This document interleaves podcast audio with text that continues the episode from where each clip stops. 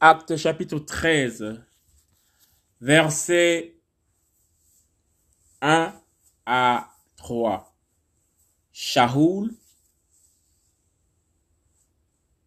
Shaoul, Shaoul, Saul et Barnabas mis à part par le Saint-Esprit.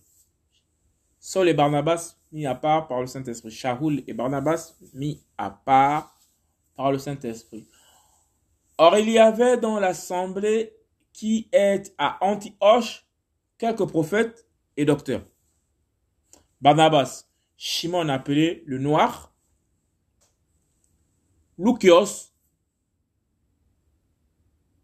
le Cyrénéen, le Cyrénien, Manahen, qui avait été élevé avec Hérode le Tétrarque, et Shaoul. Or, en servant le Seigneur et en jeûnant, le Saint-Esprit dit, « Séparez-moi maintenant Barnabas et Shaoul pour l'œuvre à laquelle je les ai appelés. » Alors, ayant jeûné et prié, et leur ayant imposé les mains,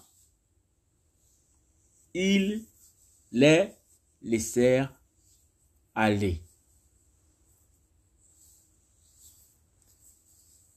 Actes chapitre treize, versets un à trois. Shaoul, Saul et Barnabas mis à part par le Saint-Esprit.